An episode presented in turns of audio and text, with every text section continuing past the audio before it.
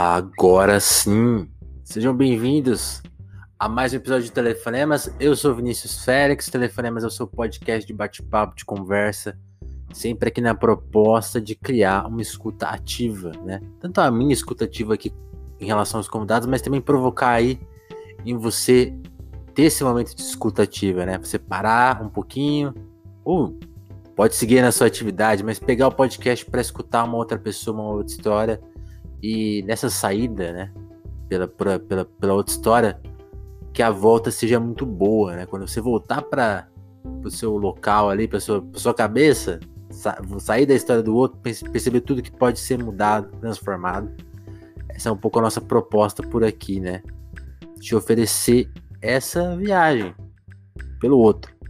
E aí você, o que você vai fazer com isso aí? Eu espero que seja coisa boa e potente, né? Buscando sempre essas histórias, as histórias mais legais, e essa é um pouco a nossa missão aqui do Telefonemas. Acho que cada vez mais entendendo que missão é essa. E hoje um papo também, para variar, muito especial. Uma indicação de um ouvinte, né? O Fabiano nem me escreveu lá para mim: pô, seria bom escutar o que o professor Luciano tem a dizer. Então eu fui lá e busquei. Luciano Jorge Jesus, esse cara que é professor, né, da rede pública, um RPGista, né? Vamos saber o que é um RPGista, colaborador, colaborador do Jornal Empoderado, membro do Observatório da Discriminação Racial do Futebol e também um streamer, né? É, reza a lenda aí. Reza a lenda. Conta aí pra gente, quem, quem é Luciano Jorge Jesus? Perguntinha simples. Primeiro, mãe, tô no Telefonemas. É isso. Chegou. Chegou. Ah, e, porra, quem é o Luciano, né, meu? Pô, eu sou professor da rede pública de Belo Horizonte, do estado de Minas Gerais, grevista até semana passada, o que significa que hum. o ano letivo vai ser louco, né? E longo. E longo, mas é, é só.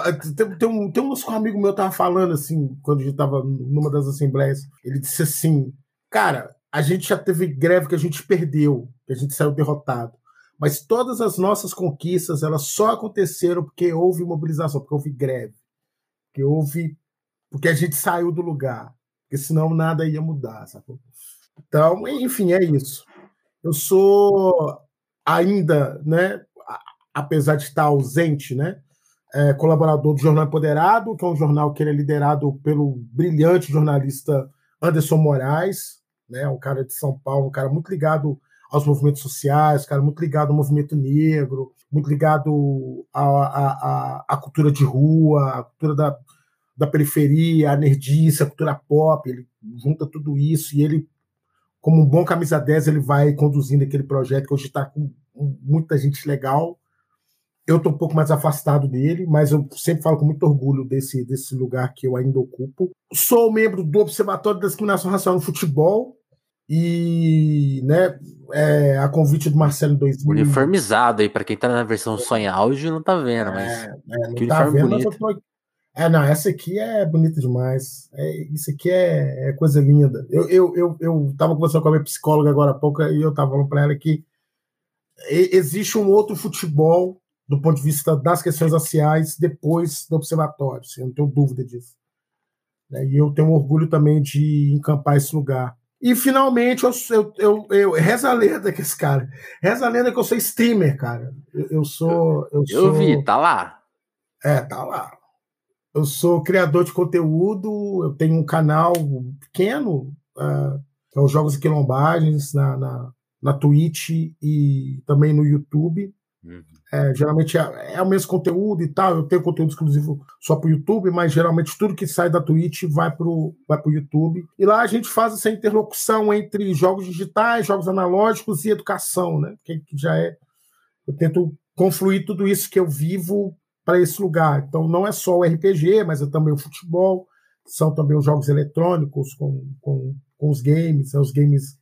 Os games independentes, os games, né, que chamam de triple A e tal, que eu, que eu jogo, né, na, na, na, na Twitch. A gente vai sempre tentando provocar esse lugar da reflexão, esse lugar de, de, de, de, de, de pensar de forma mais, mais uh, mais crítica, mais, uh, mais potente, esse, esse encontro dos jogos com, com a nossa vida, né? Então eu faço, faço essa confluência toda aí e tal, e em algum momento eu faço...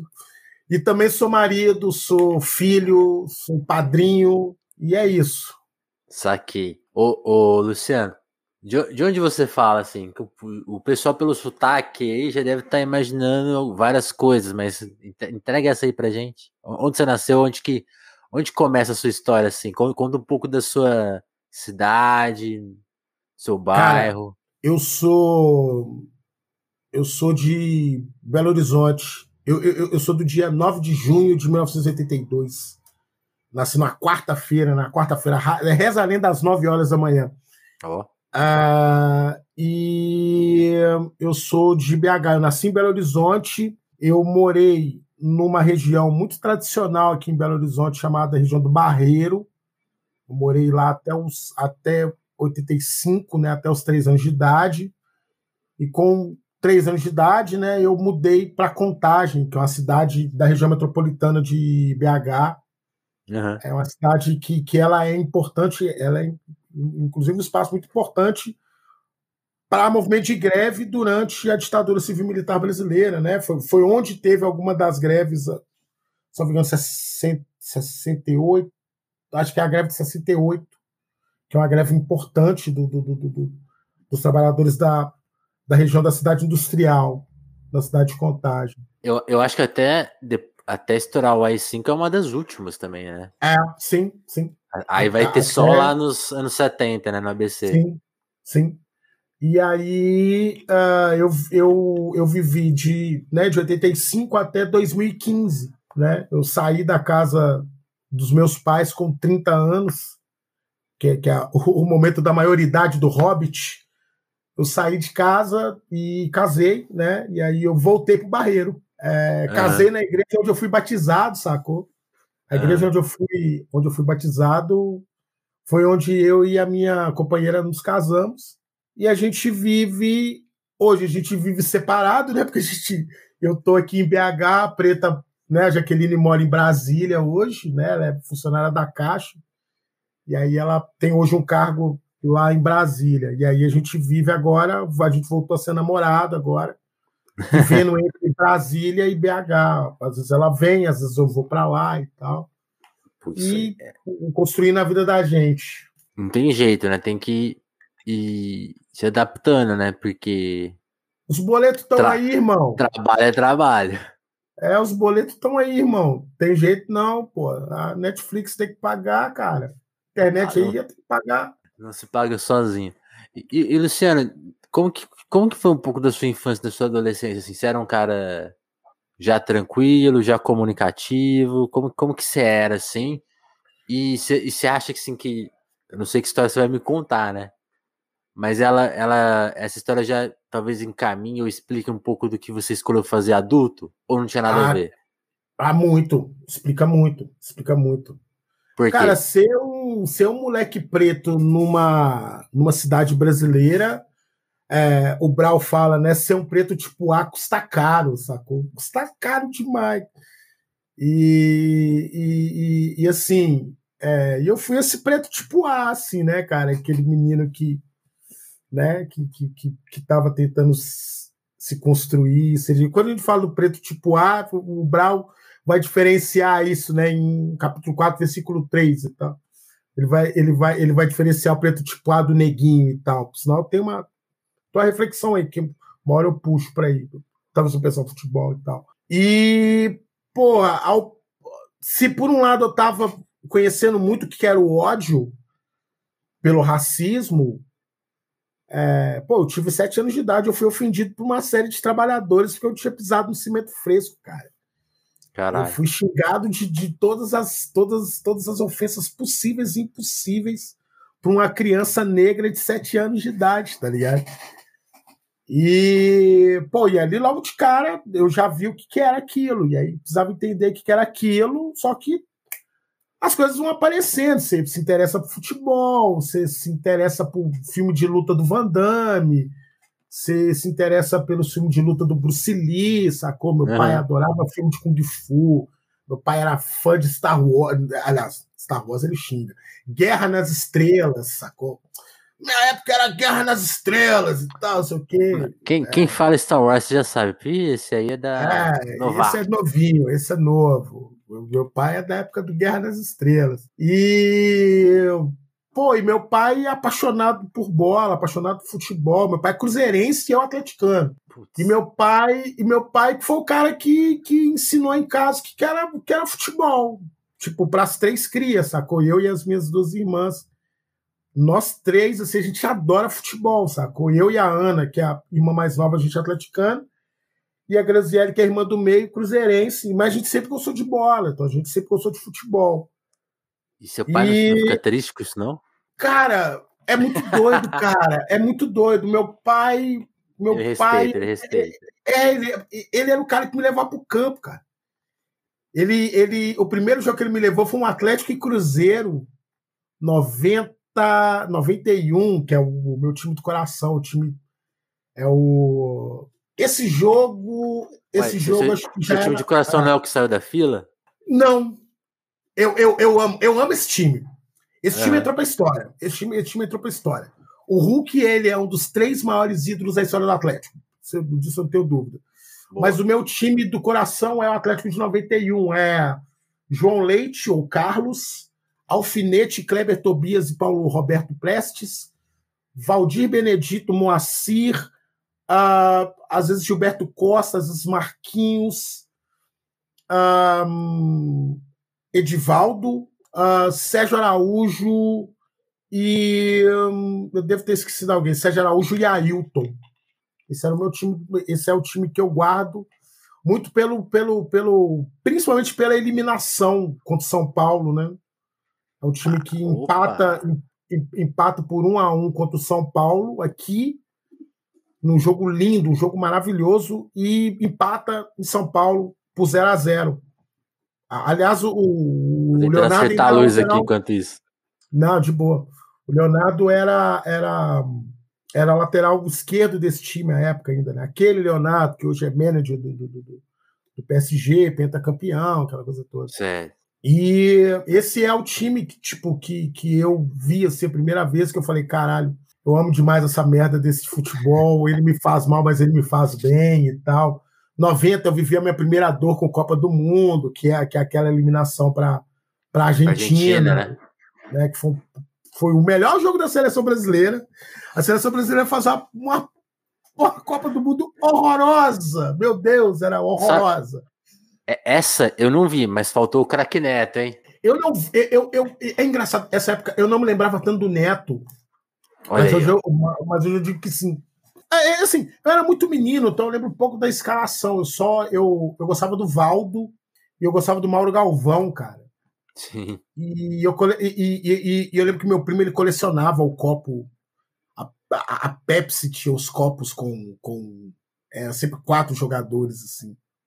E tinha um copo que tinha o Mauro Galvão. Aí a gente eu tava sempre, jogando bola. Eu sempre lembro gente... do Mauro Galvão no Vasco, né? No grande Mauro Galvão, pô, ele foi aposentar com quase com, com, com quarenta anos e jogando alto nível, alto nível ali pelo Vasco e tal, pá, brilhante, assim, brilhante. Tem uma aranha na minha câmera aqui, tá? Olha. Sai, dona aranha, vai embora. Eu, eu, eu, ainda eu, tá, ainda eu, tá por aqui. eu mudei, eu mudei aqui a minha posição de câmera, então a, a luz, não tenho de enfiar, não tenho de colocar essa luz, aí tá, tô aqui tentando. A gente tá lidando aqui com as questões técnicas. O pessoal aí que tá acompanhando a live, a versão ao vivo, né, da nosso papo, seja bem-vindo, tô vendo aqui vocês, né, tem, tem gente escutando enquanto trabalha, tá certo, ó, tá? Legal. É isso aí. É isso, é isso aí, pô. É isso aí, ó, tem que, é o, como, como diz o, o pessoal do futebol gosta de falar, tem que garantir os leitos, tem que, tem que garantir o leite das crianças, é isso aí. Não tem, não tem outra coisa, não. Mas, mas você tava falando, Luciano, né, desse, você tava começando a traçar a sua infância, né, você falou da, pô, a, a vez que você... viu o ódio de perto, né? Você sofreu esse ódio, mas também aí contou um pouco também do lado afetivo, né? E, e muito pelo futebol, né? Que você falou que seu pai te apresentou, né? Sim. Tolerou você virar um atleticano, mais do que tolerou, né? Pô, também te levou é, pro campo. Ele, cara, isso é impressionante. O primeiro clássico que eu fui, igual eu falei, porra, no, porra noventa e um, cara. E foi um clássico que eu... que o Atlético ganhou dois a zero. Eu lembro que foi, foi, um gol foi do Ailton, outro eu não me lembro. Porque, porque né? Cruzeirense costuma ir embora quando, quando tá perdendo, costuma ir embora, sabe? Tô brincando. Qualquer torcedor faz isso, galera. Normal. O time não tá bem. Eu, eu sou o tipo de torcedor que fica até o final, mas tem torcedor que foi embora antes. Normal, acontece. É, e meu pai me levou esse jogo. Eu vi ele da torcida do Cruzeiro. Foi a única vez que eu vi um, um clássico da torcida do Cruzeiro. E depois, mais velho, meu pai cedeu, assim. Meu pai levava a gente e ia pra torcida do Galo, sacou? Valeu. Era muito bonito ver isso, cara, assim. Meu pai... Aí eu lembro que teve um clássico, acho que foi noventa e um, noventa e dois. Eu chorei pro meu pai ir e tal. Meu pai, então vamos. Aí fomos com... A gente tinha um, um amigo que ele, que, ele é, que ele é chileno e tal. E ele é um cara... Um, cara, super educado e tal. Eu, pô, o seu Wilson vai, pai. Como assim o Wilson? O Wilson é um cidadão do mundo. Por que, que ele vai se enfiar num estádio de futebol? Ele não, e ele foi. Eu lembro o Wilson indo pro estádio com a camisa preta e branca listrada, assim, nem era do Galo, sacou? Com a camisa preta e branca. Foi o que a mais parecida que tinha ali. Aquele, o que se identificava ali, ele foi. E era tipo três adultos: era meu tio Sérgio, meu pai, seu Wilson, eu, Juninho, Anísio. E o japonês, o, o, o, filho, o filho do seu Wilson, o Marcos, enfiado dentro do carro, a gente ali tudo apertadinho, no cento e quarenta e sete do meu tio, tá ligado? E fomos embora pro Mineirão. Uhum. Foi, cara, foi uma experiência maravilhosa. Assim, eu lembro do o Marcos, cara. O Marcos era aquele moleque folgado, e ele era parrudinho assim, aí eu lembro dele bebendo água assim, aí tinha um cara da Galoucura atrás dele. Aí o cara da Galoucura falou assim, aí moleque, deixa eu beber água. O Marcos bebendo água assim, hum, hum. E aí o cara, qual é, moleque? Coragem. Meu pai chegou aí, aí rapaz, o que que foi? E tipo, meu pai, na época ele era mais parrudão, e meu tio perto e tal, aí rapaz, o que que foi?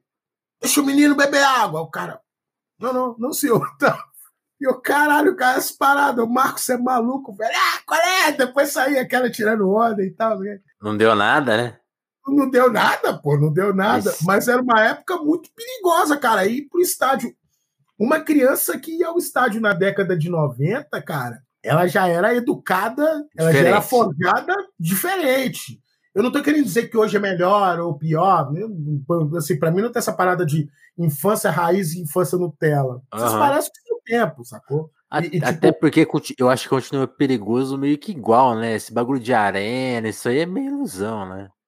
Pô, é, jogo de assim, torcida única sai pancadaria. Sai, pô. E, e, e, e assim... Eu lembro que tinha uma parada que era assim, meu pai ia lá, comprava o ingresso, uhum. chegava perto de mim assim e falava assim, segura esse ingresso, hein? Não vai perder esse ingresso, não. Porque, tipo, era muito comum, cara, assim, o maluco passa e vai tomar o ingresso na mão e dá a linha. Entrou, entrou. É, tipo, e, e tanto que até, tipo, pô, eu fui, eu fui assaltado sábado, o maluco meteu a mão no meu bolso, levou meu celular e eu não vi. Mas foi aquele não vi que eu me liguei na hora. Puta, que, que, que vacilo que eu dei. O cara colou em mim. E aí um segundo depois, ô oh, caralho, véio, o cara colou em mim pra levar o celular. Dei mole, dei mole. Porque, pô, é aquilo, né, cara? A cultura da rua, já fala, velho, ó, na rua você não pode dar mole. Mas enfim, acontece e tal, pá. A dona Aranha aqui, ó. Segue ó, o jogo. É, segue o jogo. Vambora. Mas é isso, cara, assim, eu fui educado essa coisa da década de noventa, essa coisa de... Quatro crianças dentro do carro, do cento e quarenta e sete, mais adulto. Adu... Cara, a gente faz umas paradas muito doidas, sacou? Tipo, a família, duas famílias no cento e quarenta e sete de fazer compra, cara. Indo no Carrefour fazer compra, bicho. Compra do mês, tá ligado? Como, velho? Como diferenciar a compra de um lado e a compra do outro? Criança, criança no porta-mala, tá ligado? Pô, que loucura, cara. Só nos anos noventa. Só os anos noventa. Não, e, e, tipo, e, e aí eu não tô dizendo que hoje... Ah, que sal... Não, né? Não, não é isso não, é a fita, cara. Não. Felizmente a gente tem lei de trânsito, cara, que fala, gente, ó, três pessoas no, no, no banco de trás e criança não pode andar no porta-mala não, tá, gente? Pensa não, que e, maluco, gente. Esse papo de, de andar no porta-mala, eu lembro que a gente não só andava no porta-mala, mas tipo assim, cinto, né? As pessoas não usavam. E era ok. Eu fico pensando hoje, tipo assim, as pessoas olham horrorizadas. Não, era ok mesmo. Eu lembro de ser ok. era ok, era, era, era, era, era super de boa. Você, você andar, você andar de carro e você não usar cinto de segurança e ter dez pessoas dentro, dentro, dentro de um cento e quarenta e sete. Bem tranquilo. Gente, joga no Google, digita lá Fiat cento e quarenta e sete. Era uma caixinha menor que um Uno Mille. O Uno Mille, não é esse Uno Mille mais novo, aquele Uno Mille quadradinho. Antigo, antigo. Né? O cento e quarenta e sete era um carro menor que um Uno Mille, ele era pequenininho. Ele não era charmoso igual o Fusca. O Fusca é super, super charmosinho. Eu ainda quero ter um Fusca. Mas, cara, o cento e quarenta e sete, eu acho o carro bonitinho e tal, mas era uma caixinha, cara. Pra andar sozinho, né? Bonitinho, porra, andar sozinho. É, pra, mas pra, pra andar sozinho, né? É, é, máximo o crush, abaixa o banco pra namorar, só isso. E boa. Mas nada. Ô, ô Luciano, e nessa, nessa infância barra adolescência, com, essas, com esses, do, esses universos que você apresentou pra gente, o professor Luciano pintou nessa época aí também, ou você imaginava outras coisas pra sua vida? O que, que você... Como que, que, que você bolava nessa época, assim, pensando em profissão, assim, ou, ou não era uma coisa que você pirava muito, assim? Você é, pirava mais em R P G, que é um ponto que eu quero chegar na, na, na tua história. Sim, porra, eu... Um, pô, eu queria ser como a maioria dos meninos pretos desse paizão, e das meninas pretas também, que é jogar bola, eu queria jogar bola, eu queria jogar bola, eu queria ser jogador de futebol. E você era bom? Era bom, era bom, era bom. Eu, eu, era, eu, eu era acima da média, não era, eu não era craque, mas eu era certo. Acima da média entre os meus. Assim, eu, eu, tipo, apontando, quem é novinho não vai lembrar. Eu era um, eu era um, um, um, um viola. Um viola, vai. Um viola. Certo. Bom na área, mas rápido. Mas aí, a gente, tem, a gente tem uma diferença de dez anos mais ou menos, mas eu, eu peguei uhum. anos noventa um pouco. Eu lembro que quando... Eu, eu também sonhei jogar, jogar futebol, né? Mas a primeira vez que eu falei assim, pô, eu, eu ouvi, tipo, uma, uma, uma resposta que eu falei, não é, não é pra mim, não pode. Porque faltava ali... O, a, você chegou a fazer peneira, esses esquemas todos? Fiz, fiz, fiz. Eu, eu, eu, eu, eu, eu joguei salão e tal.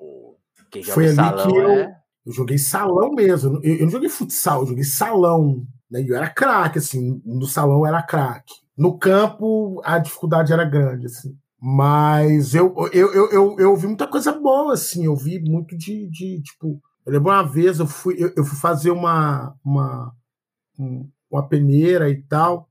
Peneira é foda, né, cara? Peneira é, tipo, é pior que vestibular. Mil meninos pra... É meio aleatório, né? Vaga, assim. É tipo... É, todo assim, é bizarro. A que eu tava me dando bem era uma, uma no América. No América eu tava bem, assim, tal. Eu fiz uma no América que eu tava... Volta semana que vem, volta semana que vem, tal. Aí ele falou, volta semana que vem. Eu não voltei porque as aulas voltavam, sacou? E aí meu pai, aqui em casa não tem essa. Aqui em casa todo mundo estuda. Que ninguém larga estudo pra jogar bola.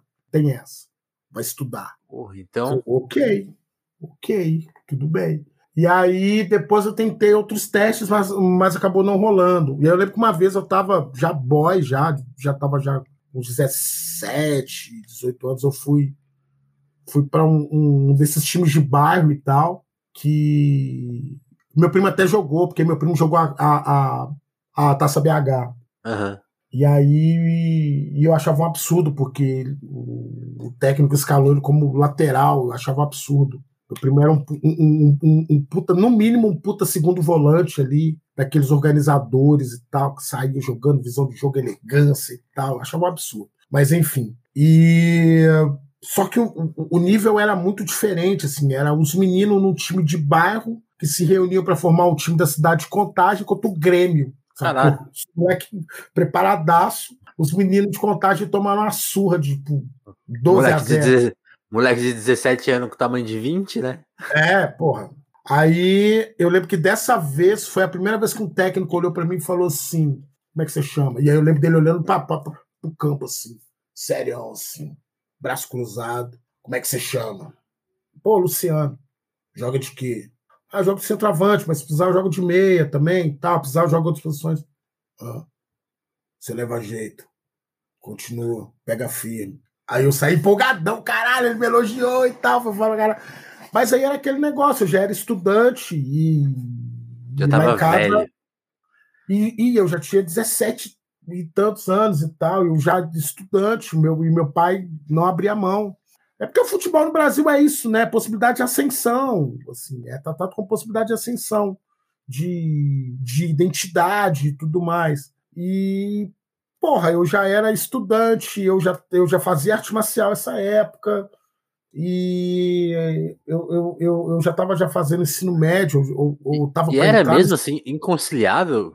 É uma rotina, tipo assim, não, não oferece cara, nada para quem entra? Como professor, como professor, eu acho que o, a, a estrutura do futebol brasileiro precisa ser repensada, porque ela, eu vou falar algo aqui que talvez muita gente não goste, mas ela fere o estatuto da criança e do adolescente. Ela fere o ECA. Ela fere o ECA. A gente não fala... Esse menino Hendrick, gênio, o menino é muito bom. quinze anos de idade, quinze anos de idade, com salário, sei lá e tal.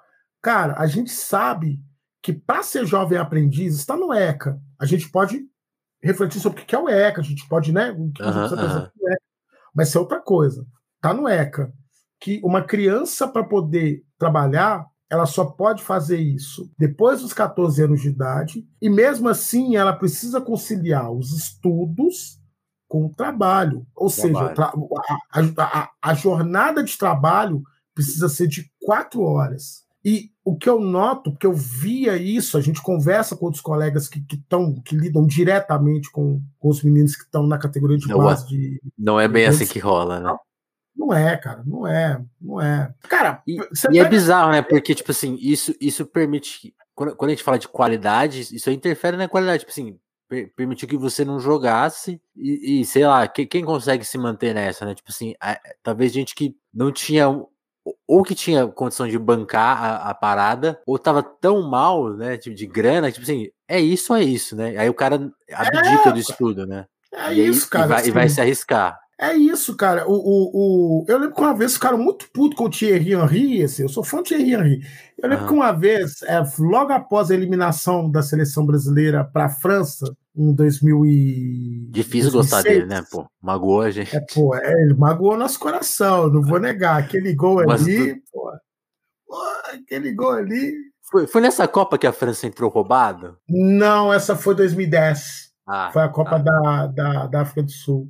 E aí vou entrevistar o Thierry Henry, ele diz algo como... Cara, o problema é que o Brasil é, forma muito bem jogadores, mas só forma jogadores, sacou? A galera, que é isso, ué?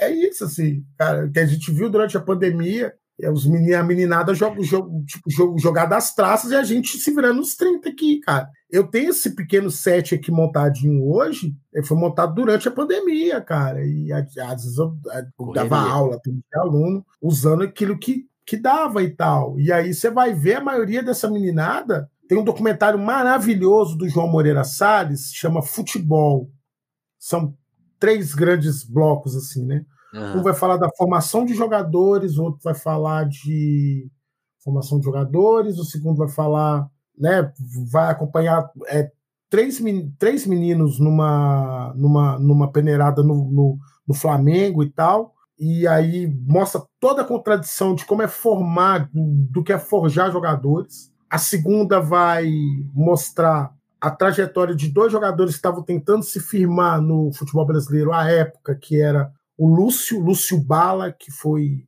bola de, bola de prata da placar de noventa e seis, noventa e cinco, jog, é, jogando no Flamengo em noventa e seis, algo assim. Uhum. É, e o Iranildo, que tinha saído do Madureira e foi também jogar no Flamengo. Flamengo. E o último vai falar... O Iranildo do... lembra do videogame. Iranildo, Iranildo... Iranildo que é, jogou, jogou em Brasileirão noventa e seis Pirata. É, é aquele, do, aquele do Super Nintendo. É. Do Super, é, pois é. E finalmente vai acompanhar na última parte o Paulo César Caju, para poder pensar jogadores aposentados e tal, como é que é a trajetória desses caras, o que, que esses caras estão fazendo depois que eles aposentam e tal. E é genial, assim, porque na hora que você vai ver a formação de atletas, cara, você vai ver gente safada, gente fazendo hora com a cara de meninos, cara, vendendo sonho para esses meninos. E tem um. E aí... Pô, desculpa te cortar, Luciano. É que tem não, um, não, não, um não, tem não. um Profissão Repórter, cara, que é uma das coisas mais doloridas que eu já vi em reportagem, que é isso aí que você tá descrevendo. Não sei se você lembra desse episódio. Que eles pegaram, foram acompanhar o time de base, e aí era assim, aquelas promessas malucas. Não, é o time de base, vamos, vamos pra São Paulo tentar a sorte. Levaram os moleques, aí, aí a, a, o Profissão Repórter acompanhou isso na época. E aí dez anos depois, eles foram, dez anos, alguma coisa assim, foram atrás dos, dos moleques, assim, tipo, nenhum virou. Porque era assim, sonho vendido, sabe, o cara não tinha o tal contato, não tinha tal chance. E aí, tipo assim, é muito triste, porque na, na reportagem pega, assim, um, um cara que era moleque, ele todo, o cara extrovertido da turma, e ele fazendo piada e tal, e era, e era meio bom de bola, assim, era um cara que poderia jogar profissionalmente sossegado em qualquer time aí, tipo assim, talvez não fosse titular, mas, pô, quantos jogadores uhum. tem no Brasil tra- jogando, sabe, eu fico pensando, assim, tem um time pra esse cara, pode ser o time B, C, D, tem um time uhum. pra esse cara. Mas ele não conseguiu realizar porque a porta é mal, de entrada é mal feita desse jeito que você está descrevendo. Ela é mal feita e ela é estreita, né? E quando a reportagem volta para ele, ele é um cara deprimido hoje, assim. A reportagem, ela não pode resolver essa dor, mas, tipo assim, ela expõe, assim, você dá vontade de chorar. E, é, e essa, essa história se multiplica milhares de vezes. É, é, eu sempre falo isso, eu sempre falo isso muito com a, com a galera no Twitter. Quando a galera do Twitter vai criticar um jogador, um jovem jogador, fala assim, gente... Pra esse cara chegar aí, você pega pô, o Hulk hoje, não. O Hulk é o cara que ele, tipo, o império que esse cara construiu pelo suor dele, sacou? Que esse cara não deve ter passado de B O, tá ligado? E, e mais, né? Porque nesse processo de formação, essa galera é toda amplamente despolitizada. Né? E, e aí eu sempre dou risada, porque às vezes a galera fala assim, pô, porque o Pelé, não sei o que, o cara. O Pelé foi o cara que ele foi forjado. Nunca falou nada de política. Nunca, nunca se posicionou como preto. Aí geralmente fala assim, cara, então, primeiro, se posicionou sim. Segundo, ele, ele já fez o comprar, impossível, né? Ele, ele fez o impossível que era, você imagina que quer jogar no, no, em Buenos Aires, cara. Em Buenos Aires... em plena Bomboneira, lotada, com os caras xingando, eu sei sair de lá campeão, cara. Você não faz ideia do que, que é isso. Eu tenho uma, uma, uma micro ideia do que, que é isso. E aquilo já me jogou muito para baixo. O Pelé passou por isso e falou, ah, isso aqui não vai mexer comigo não, nós vamos sair daqui. Isso é, isso é potente, cara. É lógico, né? A gente pode, né? A gente pode refletir sobre, né? o, o que é a figura, a gente pensar em biografias e tal, mas isso é outra coisa. Mas, cara, é, forjar atletas nesse mundo do capitalismo, cara, é algo que, cara, quando, quando o cara se posiciona, pô, ah, mas o Muhammad Ali, aí você fala assim, é, é amigão, custou um cinturão, e a carreira dele não foi a mesma. Custou caro para ele. Assim, sabe? E ele era um cara forjado, ele era uma das crias do, do, do Elijah Muhammad, sacou? Que era o, o grande reverendo, né? Aliás, reverendo não, porque ele não era, ele não era é, enfim, né? Esse grande líder, né? É, que, porque ele é do Islã, né? E ele era só é, muito próximo do Malcolm é, X. É, é, isso que eu ia falar, é o cara que influenciou o Malcolm X também, né? Ele só era... É, assistam, genial, já que a gente está falando de pretos que se fuderam porque posicionaram de alguma forma, assistam Ali, como Will Smith. Aí vocês vão ver. E tem aquele, aquele, aquele filme também que mostra que seria uma, uma noite que existiu, eu acho, né? Que é o Ali, o Malcolm, o Sam Cooke, eu acho. Como que chama isso? Uma Noite em Miami, acho que é. Esse, eu não vi esse filme, mas eu tô ligado. É interessante, ligado. Cara, porque... é o Malcolm trocando uma ideia com eles, tipo assim, eu, vocês vão falar alguma coisa, vai ficar só no, no meu colo essa, e, tipo assim, e o Muhammad Ali é o cara que, tipo assim, tá fazendo essa mudança, tipo, de, de sair do... Acho que é, é na época que ele vai mudar de nome, assim, as pessoas estão questionando ele pra caramba, e ele... Sim, eu não vi ele, ainda. E eles falam da dureza de falar, tipo, mano, assim, eu sou um cantor, não posso fazer o que você tá pedindo, assim, senão vai acabar minha carreira, né? Então tem todos esses questionamentos. É, é tipo...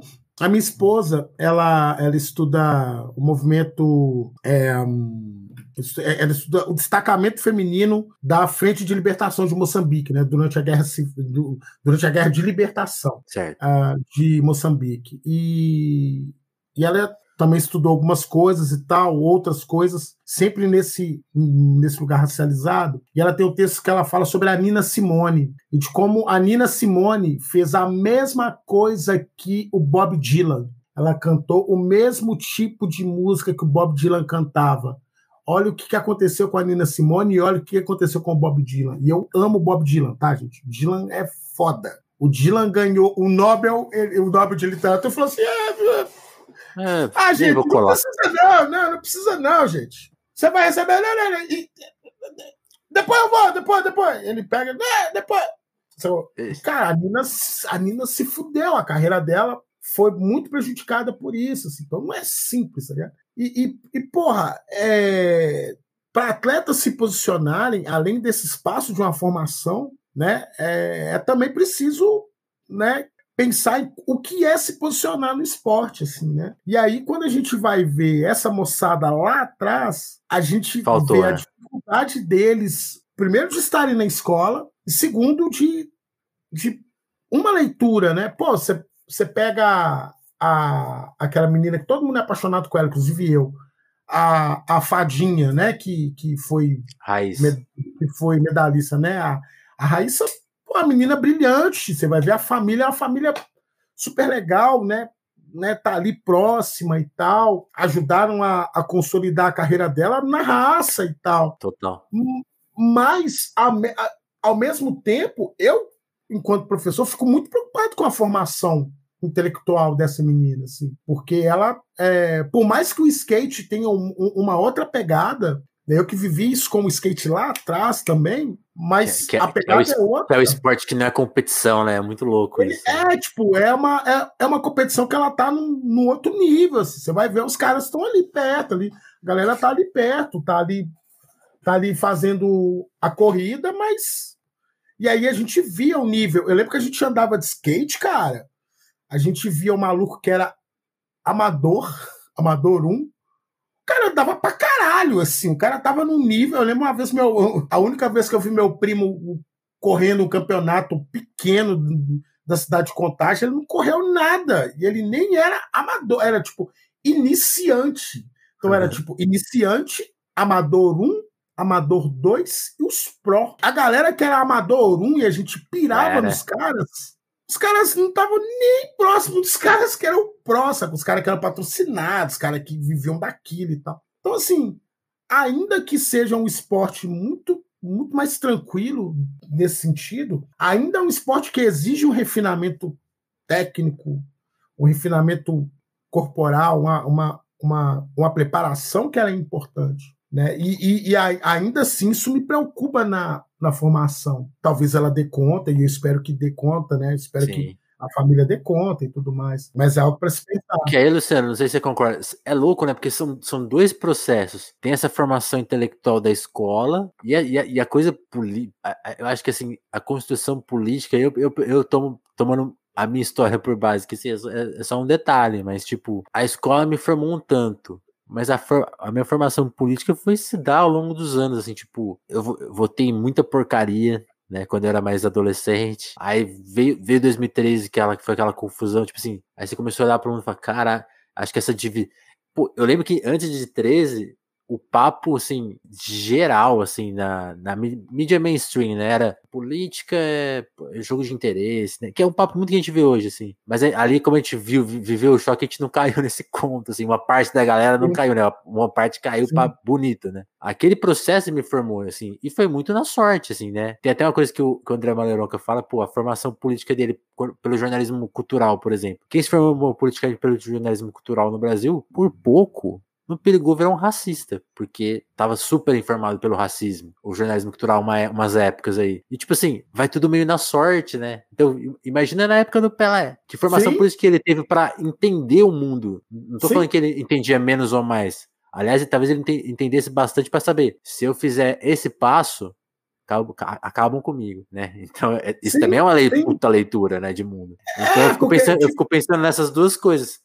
É, tinha essa formação? Não... Era possível dar espaço também? Se, se tinha, o, então... O, o Emicida tem uma fala muito boa, cara. Dentre as valas, dentre todas que ele tem, tem uma, tem, tem uma muito boa que ele diz olhem, assim... Olhem pra carreira... Do, se a gente queria te cortar, Luciano, mas olhem pra carreira do Emicida. A mudança de posicionamento dele. Sim, quanto que mudou sim, na interpretação então, dele. Se forjou, você, você olha as primeiras rimas, os primeiros duelos do... do, do, do, do, do do Emicida lá atrás, cara, tem rimas ali problemáticas dele, e ele fala disso.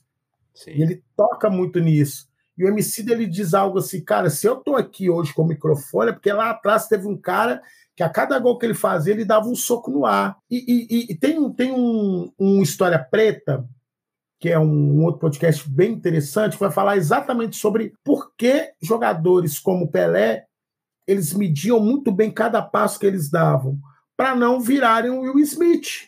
E, gente, a gente tá falando de um cara que é bilionário, um cara de filmes assim... Cara, o, cara, o cara na noite... Mano, pensa bem, o cara que na Mano, noite... Ele, que ele cavou ganhou, um Oscar. Exato. Cavou um Oscar. E ele pode ter cavado o fim da carreira dele. Espero é que não, porque ele é brilhante, cara. O Will Smith é um, é um cara... Assim, se você perguntar... Ele fez escolhas que eu acho questionáveis. Eu acho que fez, sacou? O, o, o próprio Chris Rock sacaneia com o lance de, de, de aventuras de, de, de, de, de James West e tal. Eu nunca tive vontade de assistir, eu vou achar aquilo muito bizarro. Mas, cara, assim, todo mundo faz escolhas ruins, cara. Marlon, pô, Marlon Brando fez escolhas ruins. Porra, James Dean fez escolhas ruins. Tem, é... tem o papo que ele recusou Matrix, né? O que seria Matrix com Will Smith? Matrix, porra, saca?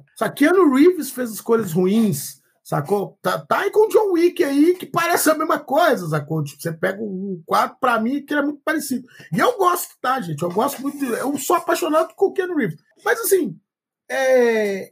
cara, a carreira do Will Smith pode ter acabado. E, e assim, cada passo desses caras... Cara, ser, um, ser uma pessoa preta nesse país é medir cada passo que você dá, cara. E isso é algo cruel.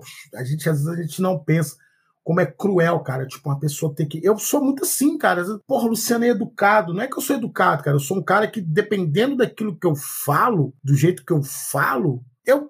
Cara... Você tem um vídeo muito legal sobre cuidado, isso. É, tipo assim, eu tomando esse cuidado, eu já, eu já me ferrei pra caralho, sacou? Eu já me ferrei pra caralho, saca? De, de, de, do, eu to, eu tomando todo esse cuidado, eu já levei ferro, sacou? Então, assim, uhum, uhum. o que dirá se eu não tomasse, saca? Então, assim, quando você vai pegar a carreira desses caras, é também pensar nisso, assim, porra, por que que o Pelé, ele não tinha um posicionamento contundente em relação à ditadura civil-militar? Talvez porque ele tivesse medo. Exato. Talvez que ele soubesse que se ele se, se, se posicionasse, talvez ele fosse mais um Saldanha. Por exemplo, o Saldanha Exato. Ele se posicionava, ah, porque o Saldanha se posicionou. Pois é, ele não foi tricampeão mundial, sacou? Talvez com a seleção dele, né? Com, com a seleção que ele montou, sacou? O cara roeu o osso todo, aquele processo todo lá da, da, da, das eliminatórias até sessenta e nove, com a seleção brasileira no fim jogando muito bem. Chega na hora, tanto que a, a seleção era tida como as feras de Saldanha, sacou? Era o time que ele pensou. Na hora H, dão para o Zagalo, que era, inclusive, completamente conservador, mas foi um grande jogador, foi um grande jogador, importantíssimo para a história do futebol brasileiro. Botafogo, né? É, Botafogo, Fluminense, campeão com a seleção brasileira. Assistam a final da Copa de, de, de, de cinquenta e oito, vocês vão ver o jogador que era o Zagalo, cara. Que jogador brilhante. E é, e é isso, cara. Assim, é, é, é difícil. E, e, e todos nós, cara, a gente é forjado na, na contradição. Não existe uma figura humana que ela vai passar no mundo de boa, sacou? Que ah. ela é isenta, sacou? Pô, a gente é forjado nessa contradição. A gente é e forjado é... nesse lugar. E essa é uma história meio não contada, né, Luciano? Porque isso é uma coisa que eu aprendi fazendo telefonemas, por exemplo. Porque, por exemplo, a gente tem a proposta... Eu, eu sempre sou muito atento aos convidados. Então, tipo assim, se, eu, eu, eu tento prestar atenção, né? Tipo assim, um comportamento que a T V foi adotar agora, né? Há três, quatro anos atrás, né? Tipo assim, pô, porra, só tem branco aqui, né? A T V percebeu isso. Eu sempre tentei, às vezes, telefonar, mas aí o que, o que, o que a gente aprende? Que, que tem um detalhe, a, a, tipo assim, convidar um, um homem negro, uma mulher negra, são, são as pessoas que mais pensam antes de, de ou será que eu, eu devo dar essa entrevista? Mas que, que podcast é esse? O que, que você faz? Peraí, o que, que você apresenta aí? Isso. Quando você convida um branco, sabe o que acontece? O cara fala, ô, oh, quando que é? Não tem esse passo. Por quê? Aí, sim, aí, sim. Aí, aí, aí, que, aí que eu prestei atenção, eu falei assim, a, a gente tem que ter esse cuidado, assim, tem, que, tem que vir da minha parte esse cuidado de apresentar, reconvidar, se o convite não foi bem feito, porque as pessoas, isso é necessário, é um passo necessário que as sim. pessoas têm que ter esse cuidado, porque é o que você falou, qualquer deslize, qualquer né, deslize tendo, tendo significa... cuidado, dá ruim ainda. Tendo cuidado, dá ruim. Tendo cuidado, dá ruim. É, e, e aí eu acho que é isso, assim, acho que é, é, a, eu diria que esse momento, assim, né, entre juventude e, e, e adolescência, ele é bem esse lugar, assim, né, daí o R P G, ele entrou por uma porta diferente, porque o R P G... Ele verdade, já essa questão aí. Porque é, ele, ele, ele, ele é interessante para mim, porque ele já está lá atrás, junto com o futebol, junto com o galo, atravessado pela arte marcial que eu já fazia lá atrás, né? A arte marcial vai ser importante, inclusive, para eu ser professor, né? Eu fazia taekwondo e meu professor de taekwondo virou para mim e falou assim, cara, para você ser faixa preta, você precisa ter o C R E F, então faz educação física. Eu falei assim, porra, boa ideia, vou, vou fazer educação física. E aí eu entrei para a U F M G em dois mil e seis, e aí a minha ideia era, porra, se a gente tivesse boas políticas públicas de de assistência ao esporte, por exemplo, porque às vezes o que falta é isso, né? Fomenta o esporte. Eu sei jogar essa galera, pô, eu tenho alunos que são, eu falo, cara, pô, tem um clube ali, pô, pensa nisso, né? Pô, hoje em dia a gente tem isso melhor e tal, com alguns espaços, sei lá, de formação de... para lidar com, com, com construção de projeto cultural, né? Eu sou um cara forjado em um modelo de movimento social, né, que que é esse que vigora, assim, né? Quer dizer, eu sou uma cria, né, desse mesmo lugar, onde hoje você tem gente como Douglas Belchior, a nossa Marielle Franco, a Talíria, a Érica Malunguinho, a minha amiga Áurea Carolina, a, a, tipo, a Áurea, ela é amiga nossa, a minha esposa encontrou com ela no avião ontem e tal, e, porra, amiga querida, ela foi no nosso casamento e tal, assim, a Áurea, ela é importante pra minha formação enquanto militante e tal. Nice. E a gente forjado nesse lugar, onde a gente vê essa galera entrando pro lugar da cultura, a galera forjada no hip-hop, a galera forjada nesse espaço de construção de, de, de evento, no espaço da fotografia, papapá. Tipo, a gente precisava disso mais, né? De forma mais potente, né? E para mim, lá atrás, uma parada que surgiu era o R P G. Então eu jogava R P G com os meus amigos, para quem não sabe, R P G é Role Playing Games, ou jogos de... jogos de interpretação de papel, né? Que a gente pega um livro, a gente pega dadinhos. Deixa eu ver se eu, se eu tenho dadinhos aqui. Não sei se. Aqui tem. Aqui, eu sempre tenho dadinhos aqui em algum lugar. Eu, eu tenho dado barulho em casa, tá, gente? Aqui, tenho vários dadinhos em casa aqui. Esse aqui é um de doze lados e tal. Para quem não tá vendo, é um dado. É um e dado não é qualquer dois, dado. Não é qualquer é um dado. Dado rostinho, bonitinho, que eu, que eu gosto do dado mais bonitinho. E o, o, aquele dado o tradicional, né? De seis lados, né? Eu coleciono dadinhos desses aqui. E aí, cara, já naquela época eu encontrava com os amigos e a gente ia jogar R P G. Até que em um dado momento aconteceu algo muito sério, que foi aquela treta em Ouro Preto. Para quem não sabe, né, houve um, um assassinato durante a festa do doze, que é uma festa tradicional da cidade de Ouro Preto, uma cidade muito universitária, né? Ela também é uma cidade bem universitária, né? Tá lá a Universidade Federal de Ouro Preto, e uma menina foi assassinada é num, num, numa igreja, né, durante a festa do, do doze, é, e aí não dá para saber se foi durante a festa do doze, né, o evento estava acontecendo na cidade, né, e à época diziam que tudo isso aconteceu por conta de um jogo, eu vou mostrar aí para vocês. Cadê? Diziam que esse assassinato aconteceu por causa desse livro, Vampira Máscara, que é um livro que vai lidar muito com o horror, né? Ou, ou, ou com essa figura mitológica do, do vampiro, que na época era muito popular por conta da Entrevista com o Vampiro, com, com, uh-huh. com o Tom Cruise, com o Brad Pitt, com o Bandeiras e tal, e aí, aquela galera. E o Drácula, aí o R P G, né, começou a ser perseguido. E aí o R P G começou a ser perseguido, e aí eu não podia jogar. Tá aí o Cirino aí, ele tá aí no chat aí e tal. O Cirino, ah, o Felipe, eu vi que o O Fefezão também está aí, amigo querido, que ele é, ele é oficial de chancelaria e hoje ele está no Quênia. É isso mesmo, né, Fefe? Você está tá em Nairobi, acho que é isso mesmo. E aí, daqui uma hora, hein, Felipe? Louco essa é, o, o Felipe, ia ser legal se chamar ele, cara. O Felipe tem uma trajetória linda. O Felipe é um amigo querido. Eu acho que você tem que chamar ele também. Felipe fez um amor. E, e aí, Cirino... E aí que vocês fizeram? Ele tá aí... Cara, a gente chegou a dar uma... A gente não jogava. Minha mãe não deixava. E aí, pô, eu tinha um amigo que ele, ele era anti... Ele, era, ele, ele, ele não gostava de igreja, tá ligado? Ele se dizia anticristo, ele usava a cruz de cabeça para baixo, sacou? Mas ele era mais generoso que muito católico, assim, sacou? E ele não votou no Bolsonaro. Eu tenho certeza disso. Tenho certeza disso. Ao contrário de muito cristão, sacou? Louco. E, e aí, é, esse amigo, ele chegou para minha mãe uma vez e ele falou assim... É, porra, o Lu, ele é como se fosse o irmão mais novo pra gente, então a gente trata ele com todo amor e carinho, ele tá sempre com a gente e tal, pô, a gente joga R P G e pá, aquela coisa toda, pô, fala pra ele um dia fazer uma mesa lá pra vocês verem.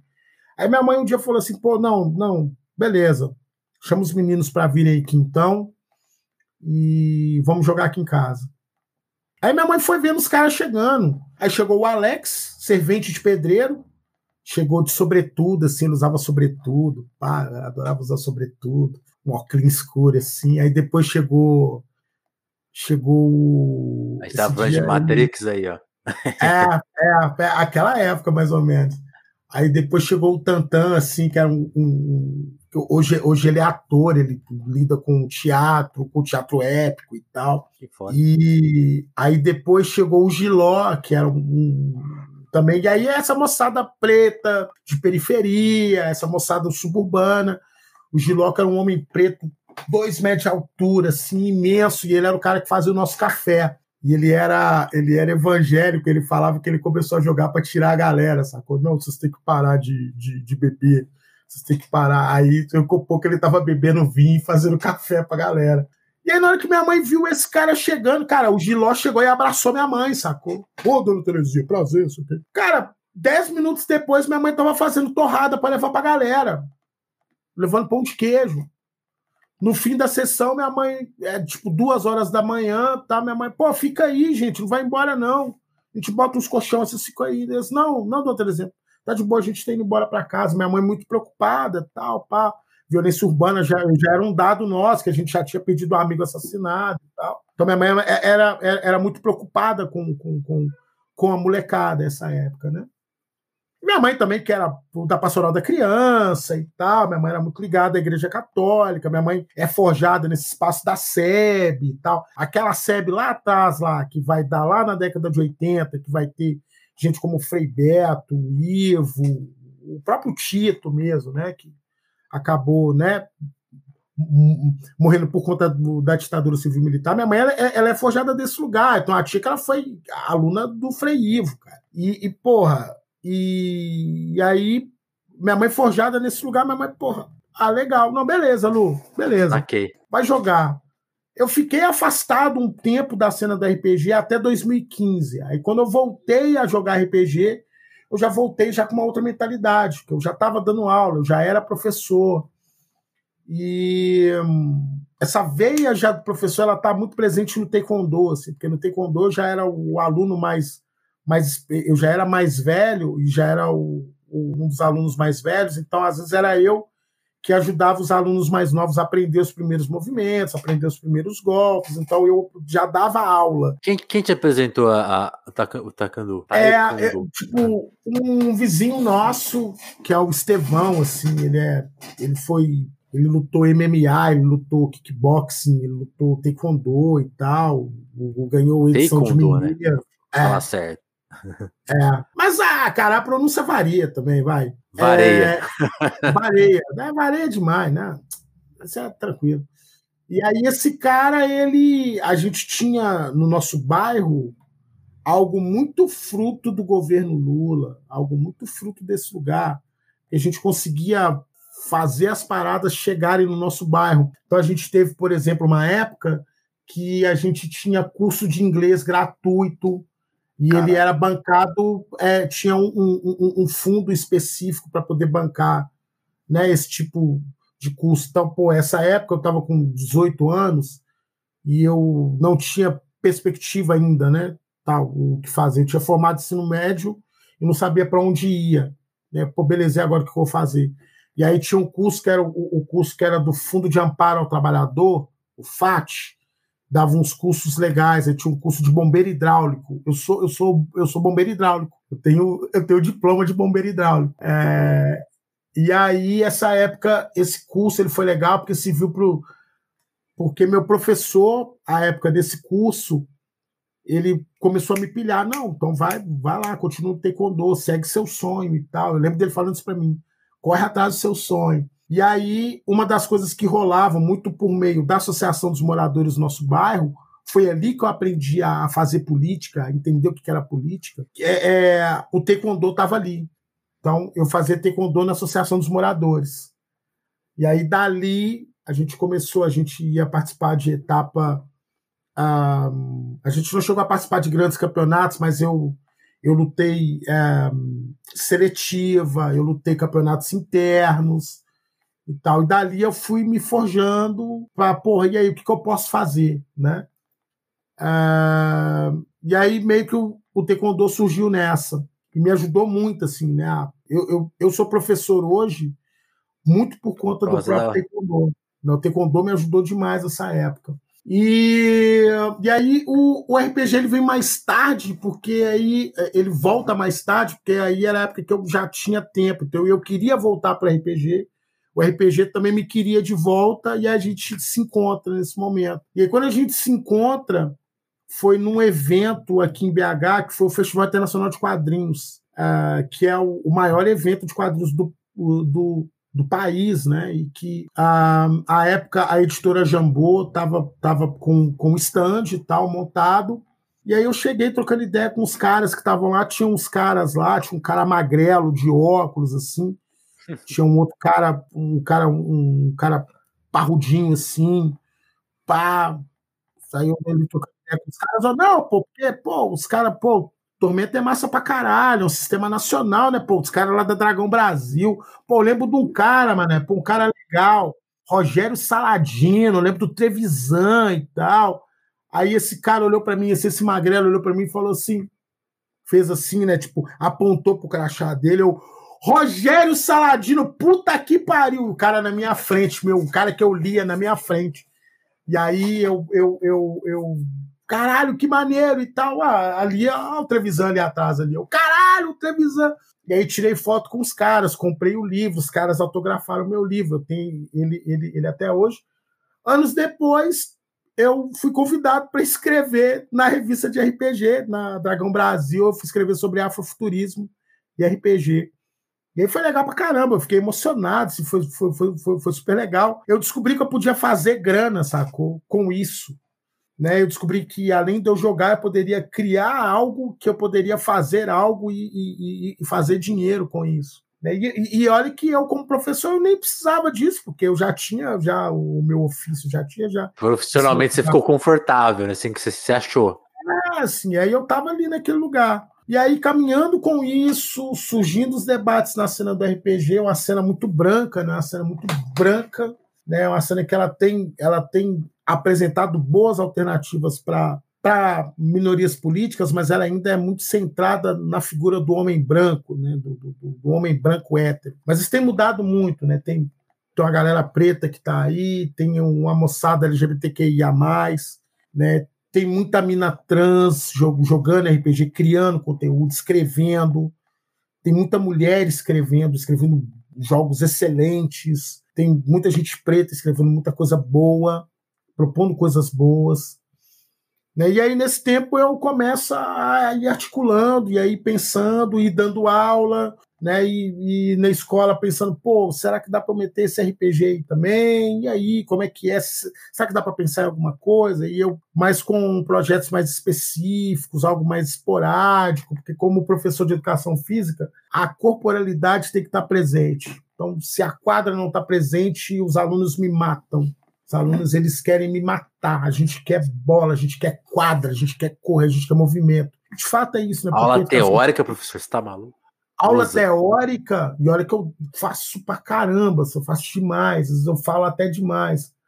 Na época do estágio, eu lembro que eu estava no Cefete dando aula de... de, de... Lá no Cefete, eu estava dando aula de rugby. Eu parava o jogo toda hora. Então, tem isso, tem aquilo, tem aquilo outro, tem aquilo outro. Vocês estão pensando nisso, estão pensando naquilo. Eu parava toda hora, toda hora. Aí chegou um dado momento que eu apitei, reuni todo mundo, falei um pouquinho, aí a galera olha para você, Luciano, para! Deixa a gente jogar. Eu olhei e falei assim, desculpa. Ok, tudo bem. Me vai vi, jogar. Me vi. Me veio uma memória aqui de aula teórica de educação física que eu lembro que era assim, o professor, o meu professor também odiava. Aí o que ele fazia? Ele tinha, sei lá, sessenta minutos, a parte teórica era tipo assim, quinze minutos dele ditando coisas, sabe? Tipo, ah, um músculo tal, blá, blá, blá. E aí tipo assim, era quinze minutos, mas eram quinze minutos que duravam uma hora, porque acho que ele odiava tanto, e a gente odiava tanto, que aquilo durava muito mais que quinze minutos. Pois é, cara, pô, te... te... assim, não tem como, tem, tem aula que a gente precisa passar por esse lugar, assim, tem um lance que um amigo muito querido, ele fala muito assim, ó, ah, gente, tem hora que a gente tem que sentar a bunda na cadeira e pensar algumas paradas, não tem jeito. É, pô. É, geralmente as minhas aulas, a, a, as aulas que, que a moçada mais odeia, geralmente são as primeiras, tipo, é a primeira aula, porque a primeira aula eu tô apresentando conteúdo, tô justificando por que que eu tô fazendo aquilo. Então, geralmente a galera não sai e tal, então a galera não vai pra quadra, a galera fica... Ah, Luciano, quando é? Não, galera.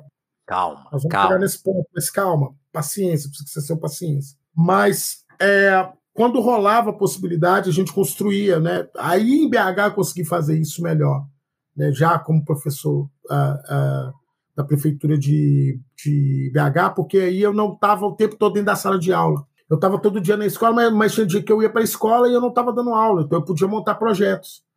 Então aí eu reunia um grupo de alunos e falava assim, cara, eu tô a fim de fazer uma parada lisa. Então os caras, quê? Ah, jogar um trem aí, R P G.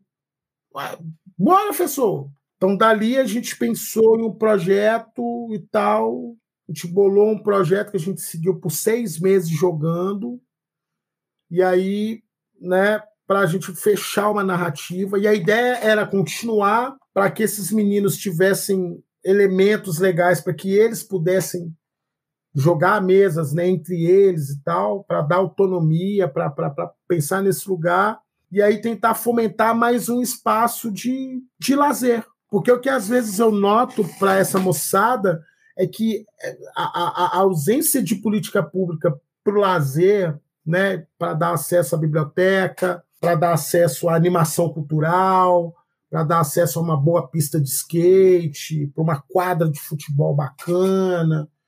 Às vezes isso não está posto porque, porque a, a política, inclusive, ela está pensada nesse lugar do não fazer para essa moçada, de desinvesti-los desse, desse, desse, desse direito fundamental. Sim. E aí, quando a gente constrói essas instâncias no espaço da escola, por exemplo, é por isso que a escola é importante. Né? A gente viu isso durante a pandemia. A gente sempre passou, ah, porque a escola brasileira, não sei o quê. Aí, no meio da pandemia, a gente viu, nu, velho. Vocês estão vendo como é que o espaço da escola é importante? A gente, a gente viu isso. Né? E aí a gente conseguiu consolidar. Tem oito horas do dia aqui, tá, galera? É importante o que acontece. É, né? Pois é. E aí a gente conseguiu notar como, como a gente conseguia pensar em bons projetos, para além do espaço só da sala de aula. Porque o que às vezes a gente precisa pensar é exatamente isso. Será que a gente precisa de tanto tempo de sala de aula? Será que a gente precisa de tanto tempo de, de, de uma pessoa falando, trinta pessoas ouvindo o tempo todo? Será que a gente não precisa de, um, de uma outra possibilidade? E a gente sabe que isso existe, né? A gente sabe que o Brasil, que fala muito isso, é um amigo muito querido, que no Twitter a gente conhece como Koala Croata, é, ele fala muito disso, sim, né? Ele, enquanto professor, ele fala muito disso, olha, gente, a gente tem várias faces, modelos educacionais pelo Brasil que a gente não conhece. A educação quilombola tem um formato completamente diferente. A educação dos povos tradicionais ele tem uma forma, tem um formato, um modo de se fazer muito diferente. Né? A, a, a, o, o, o M S T tem um modelo que a gente precisaria olhar para tipo, ele com, com muito cuidado, com muito carinho. Porque o que tem sido feito na educação da terra, ali, aquilo ali, cara, tinha que ser tomado como algo assim, gente... A base. Aqui, aqui tem perguntas que podem nos inspirar a pensar na educação em outros lugares, em, em, em, em centros urbanos, nas periferias e tal. Mas, mas o que a gente está vendo é, é essa incorporação do empreendedor, né? É, cara, como esse formato. É, cara, esse formato dessa, dessa uh, da, né, da novo ensino médio, dizer, sei lá. Desse novo ensino médio, essa, essa que, que, que, né? Aí a gente tem que também, né, reconhecer, né, que, que parte disso ainda é algo, né, pensado pelo governo Dilma, né, que, que tem as críticas e tal, isso já está pensado lá atrás, uhum. né, que a gente, é, a gente precisa sair desse lugar, porque não dá para a gente pensar esse lugar do esse empreendedorismo, e não que empreender não, não, não seja uma alternativa, porque a gente sabe que é, assim, a gente sabe que é. Né, eu sou afilhado de um, de um empreendedor, meu... meu Meu padrinho, ele é serralheiro, ele, a vida inteira ele empreendeu, mas ele trabalhava de domingo a domingo, sabe? Ele só foi aposentar agora e, pô, com, porra, viúvo, tal, saca? E, porra, é, não é algo simples de se fazer, e é algo que vai exigir toda uma, uma cadeia econômica, né? Que, que, que, inclusive, seja minimamente solidária, que seja... minimamente, né, que, que dê conta disso e tal. E nesse cenário brasileiro que a gente vê, não é isso que a gente está vendo. A gente está vendo como o empreender, justamente como aquela coisa da, da tal propaganda que eu odeio, que é o dos vai, vai, vai, vai lá, faz lá. Bolo no pote, é... é só, só não faz quem não quer. É, tipo, é, é bonequinho de crochê. Pô, eu tenho uma amiga que ela, é, que ela, que ela faz uns, uns bonequinhos lindos, assim, né, com com, com crochê, e é um puta B O, cara, pra ela é difícil pra caralho e tal, tem que trabalha pra caralho, ainda estuda e tal, não é algo fácil de se fazer, né?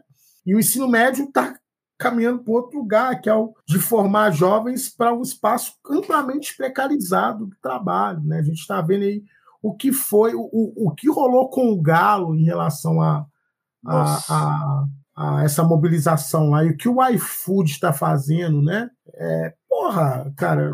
Ali, ali, aliás, comentar um negócio que acho que só dá pra comentar em podcast, porque no Twitter, no Twitter ia ser uma discussão. Quando eu vi aquela expressão, ah, a gente matou o Galo, imagina se, se as consequências dessa propaganda tivessem levado, sei lá, ao, ao, a, a desistência dele. Porque ele passou pela, pela cadeia, pela depressão. Sim. E aí? Quem seria porra. responsabilizada, né? É, e, e tá lá, o iFood continua lá ganhando rios, tá ligado? E é isso, assim, quer dizer, enquanto isso... Falaram li- falado... quase literalmente em matar. É, é quase é... literal. Isso. E, e tipo, é, é, é... pensa bem, assim, né? E o Galo ali pensando muito no lugar, o que é ser trabalhador, o que é vender a sua, a, a sua força de trabalho. Inclusive, ele convoca para que outros trabalhadores pensem nesse lugar. Inclusive, a gente, quanto professor, a gente acabou de sair de uma, de uma, de uma mobilização que, se a gente não, não, não encampasse, a nossa carreira no município de Belo Horizonte estava fadada a, tipo, ao fim. A gente ia trabalhar para poder, tipo, saca? A, a gente ia... É, é, era mais um passo para a uberização da educação. Uhum. Quando o caminho tem que ser justamente o contrário, né? Então, assim, que é, que é o da, que é o da seguridade, né? Pô, eu estou aqui conversando com você e eu tenho que ir para a escola da, tipo, daqui a pouco. Pô, mas eu sou coordenador. Eu vou ligar para a minha diretora e vou falar assim, ó, atrasei porque eu estava dando uma entrevista e eu chego aí. A minha diretora não vai, não vai, por mais que ela, pô, pô, você não vai atrasar e tal, mas eu não corro risco de ser demitido do meu trabalho. Se eu tivesse dando essa entrevista que fosse professor de uma escola privada, eu ia ter que falar assim, pô, então, Vinícius, pô, vamos, vamos encerrar aqui, porque, porra, eu preciso chegar na escola lá, porque se eu não chegar...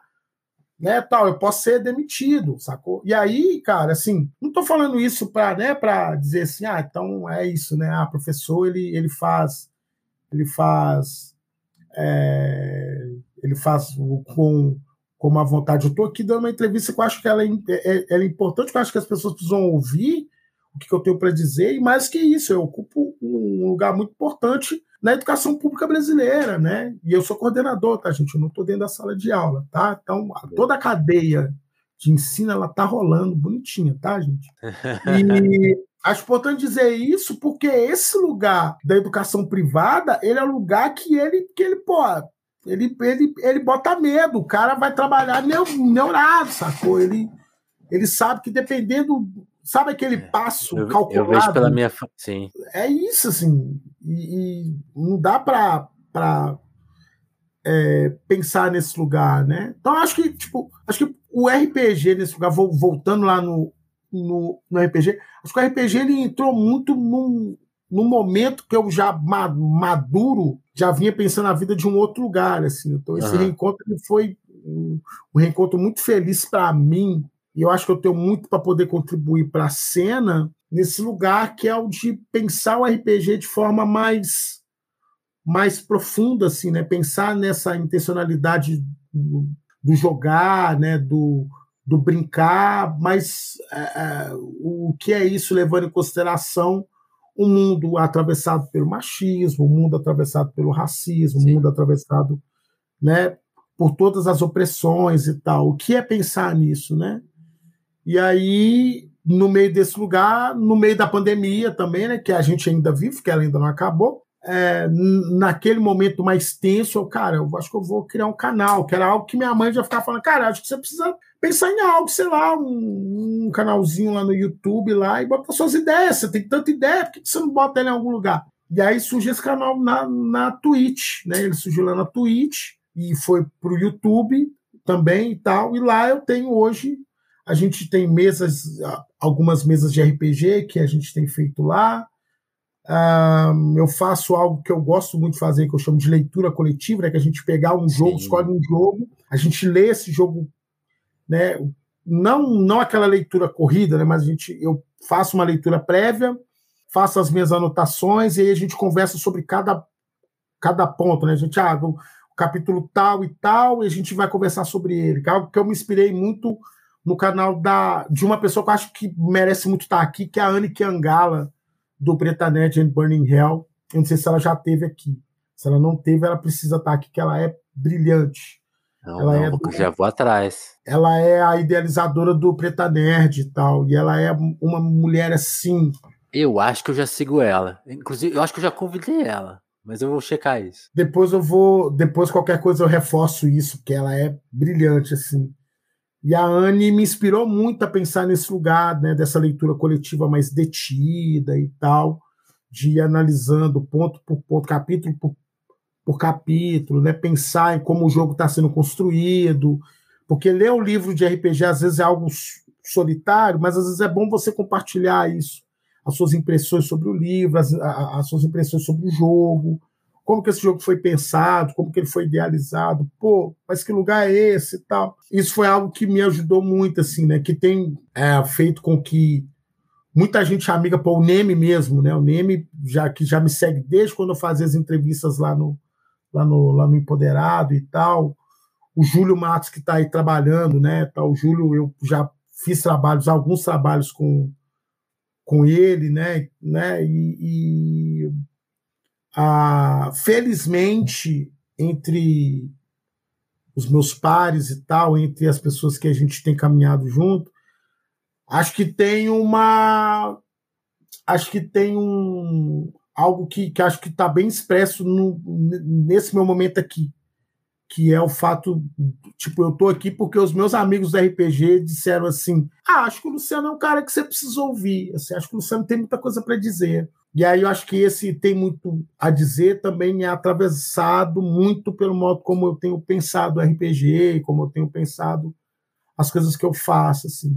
O que não quer dizer que não tenha contradição, o que não quer dizer que eu... Que eu porque a gente, né, como diria o Drummond, é, eu tenho duas mãos e todos os sentimentos do mundo, cara. E, porra, e eles são contraditórios às vezes. Eu Sim. erro, eu, eu faço merda, eu faço bobagem. Eu digo merda, eu digo bobagem, mas eu digo coisas, eu digo coisas legais, eu, eu tenho propostas que eu tenho gostado delas, eu tenho propostas que eu olho para elas e falo assim, hum, acho que precisa mudar, acho que eu preciso repensar isso e tal. E acho que é isso, cara, assim, acho que, acho que essa é a minha maior contribuição, assim. Para não te deixar mais atrasado aí no trabalho, embora você fale, falou que pode, pode chegar atrasado, eu, eu gostaria que, essa, que esse papo tivesse duas horas, mas eu vou me permitir, a gente fica aqui Porra, nessa uma, uma hora e vinte. Mas antes eu queria que você explicasse justamente o nome que você escolheu para Twitch, que é Jogos e Quilombagens. Eu queria que você falasse da, da coisa da quilombagem, tipo assim, que você explicasse isso, porque eu acho que é um termo Ai, que cara. Pouca, às vezes as pessoas, as pessoas é. podem não saber o que significa, e eu, eu mesmo não sei exata, o significado exato, assim, eu tenho uma ideia, queria que você explicasse assim, pra gente, pra gente ter esse, esse guardado. Eu, eu, eu, eu tenho ainda mais, eu, eu tenho mais é, perguntas do que certezas em relação... É, mas assim, tem, tem, tem duas faces, assim. Eu queria um nome que eu, que ele, quando a pessoa visse, ela falava assim, porra, é o Luciano. É o Luciano. E aí eu lembro que eu tava assim, jogos, jogos, e... jogos, ok. E aí eu tenho um amigo muito querido, que é o Luiz, ele tem um canal no YouTube, acho na Twitch também, chamado Dados e Contracapas. Certo. É um canal muito legal, assim, que ele vai falar de R P G, ele vai falar sobre, sobre os jogos que ele, que, ele, que, ele, que ele lê, os jogos que ele tem analisado, né? O, o Luiz, ele tá sempre nos eventos de R P G e tal. Eu fui até entrevistado por ele já lá em dois mil e dezenove e tal, lá em Curitiba e tal. E eu falei, porra, jogos e... E aí, eu, a época, eu estava muito pilhado no, no livro que ele, acho que ele está aqui, ele está lá em cima, eu não lembro, acho que ele está aqui, o quilombismo do, do, do, do, do Abdias. E o quilombismo ainda é algo que eu ainda quero entender melhor, assim, algo que eu, esse, esse é um livro que eu preciso, eu preciso lê-lo com, com, mais, com mais cuidado e tal. E a ideia da quilombagem, ela está ela tá muito ligada à ideia de, de, de, de como... Uh, pessoas pretas em, em movimento, elas se organizam em torno do, desse pessoal que é ser preto nesse lugar.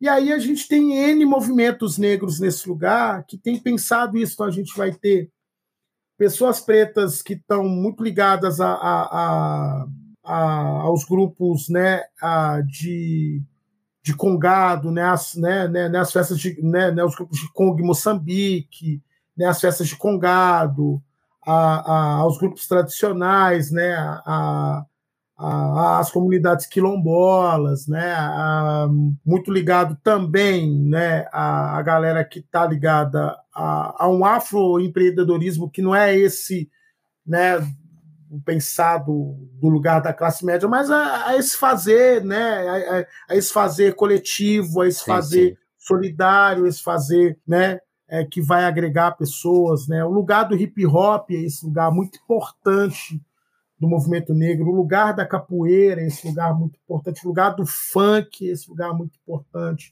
né? O lugar das escolas de samba, né? Das agremiações, né? É um lugar muito importante, muito resistente, do futebol de várzea é esse lugar muito importante. Cada um desses lugares pensa esse lugar da comunidade, pensa Não esse lugar... Não por coincidência... lugares muito perseguidos, né? É, que, é o, que é o combate lugar, ao carnaval. Né? O, o, o que é... O Simas estava, né, chamando a atenção para isso, né? De como o carnaval de rua, esse carnaval popular, né? A festa popular, né? A gente pensar também o que é, o que são os terreiros de candomblé, os, os terreiros de umbanda, né? De como esse lugar da ancestralidade, esse lugar da comunidade, esse lugar do cuidado, esse lugar da memória, esse lugar de resistência, né? Então, os Jogos Quilombagens... A quilombagem, que, que, que ainda é esse lugar que eu ainda quero entender melhor, né?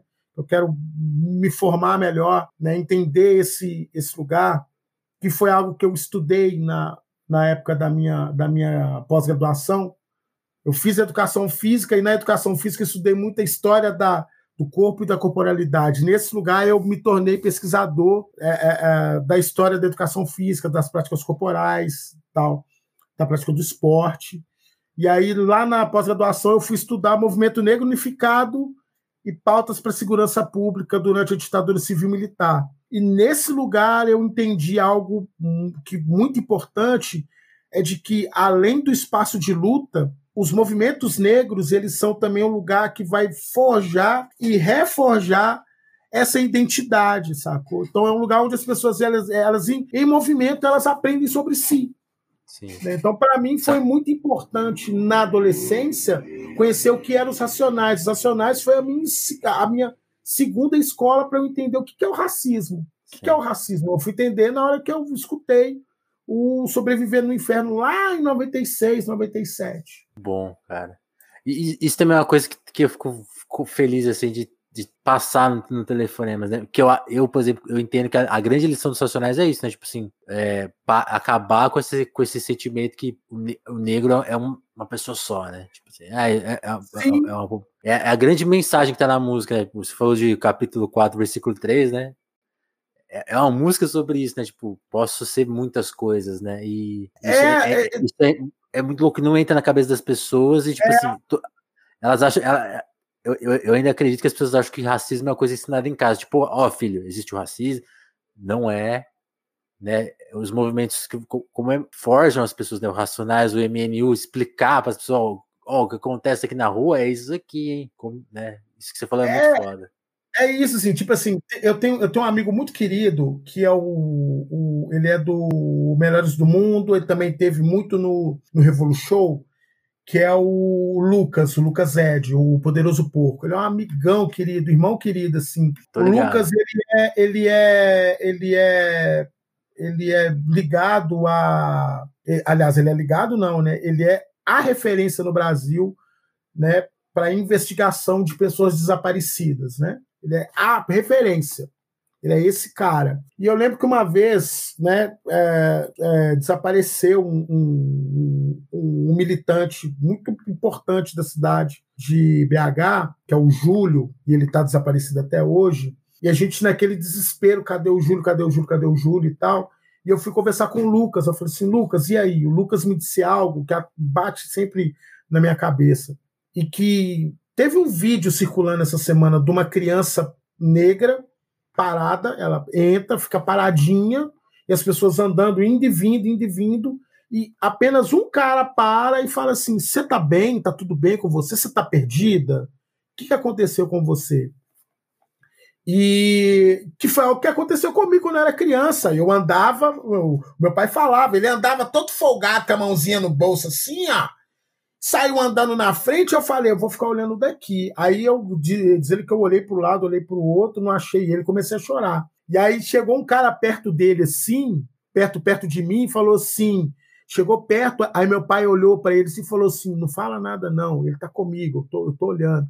Aí o cara só chegou, perguntou e tal, e aí ele foi embora, e aí meu pai depois chegou e falou assim, aí tá vendo, eu falei para você não sair na frente. Quando a gente era criança, a gente morria de medo disso, de ficar perdido. Não solta minha mão não, pra, você, pra você não ficar perdido.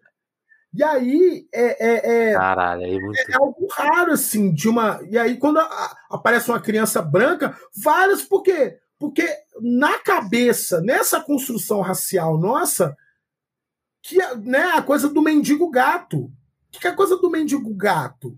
É um absurdo esse cara não, ser morador não pode de rua. Existir, né? Não pode, porque ele é gato, não, porque ele é branco. Sacou? Porque ele é branco. Porque essa última treta, que tem vários desdobramentos e tal, mas uma Nossa, das coisas... História é terrível, né? Essa história é terrível. Todo, tem vários pontos que a gente precisa pensar nela. E eu mas não vou é um tocar cara... nela porque não precisa. É. E é um cara negro, assim. E, e tem várias coisas para se pensar nela, inclusive na figura dele, mas isso é outra coisa. Mas, assim, uma coisa que o Lucas falou para mim é o seguinte, cara, uma pessoa negra perdida... Ela é exatamente isso que o Brau canta na música, assim. Você vai terminar, tipo, tipo, tipo aquele mano lá, lá e tal, ele diz assim, é, ele começa a mexer com droga e tal, papapá, ele diz assim, é, transforma o preto tipo A no neguinho. E o neguinho, a figura do neguinho é essa parada que tá muito presente no futebol. Ah, você parece com fulano de tal. Nem parece, cara. Ah, não, mas você é preto, então você é igual o cara, sacou? E, e tipo, você não tem identidade. A sua identidade é, é porque você é preto, então você é pai daquele cara, você é filho daquele maluco, você parece com aquele cara.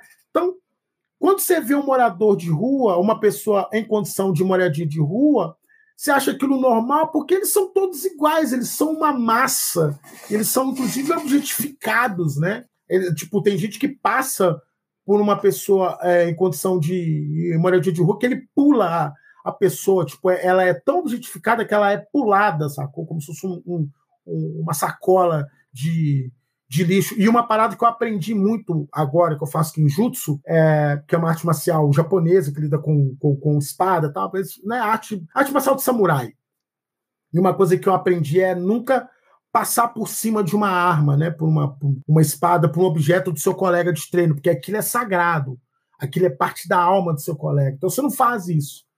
Então, então assim, é, é, é, esse lugar, cara, é, ele, ele é um lugar é, que a gente é forjado e a gente vem lutando justamente na contracorrente de dizer assim, não, nós somos... É, é aquilo que o Brau fala, assim, né? E que eu sempre gosto de falar. Pô, o Luciano é legal. Eu falo, não, velho, eu sou apenas um rapaz latino-americano apoiado, apoiado por mais de cinquenta mil humanos. Vários deles vão ouvir esse podcast, vários deles que foram os que me indicaram para eu estar aqui, sacou? Vão ver depois e tal, vão, vão, vão, vão ouvir depois, sacou?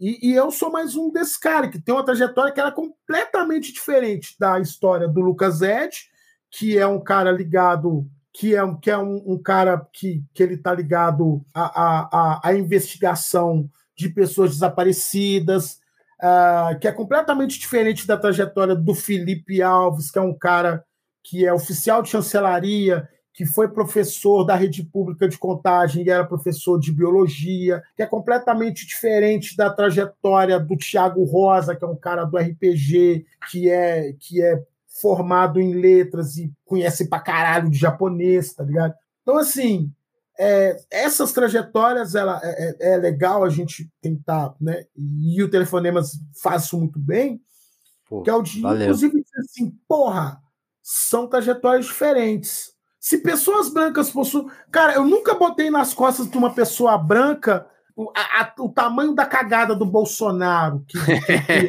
que... merecia. E merecia, inclusive, né, a branquitude, né? Porque a branquitude atravessa tudo que é Bolsonaro, né? Mas o tempo todo eu ser questionado sobre, sei lá, sobre o cara da, da Fundação Palmares, sacou? Ah, Luciano...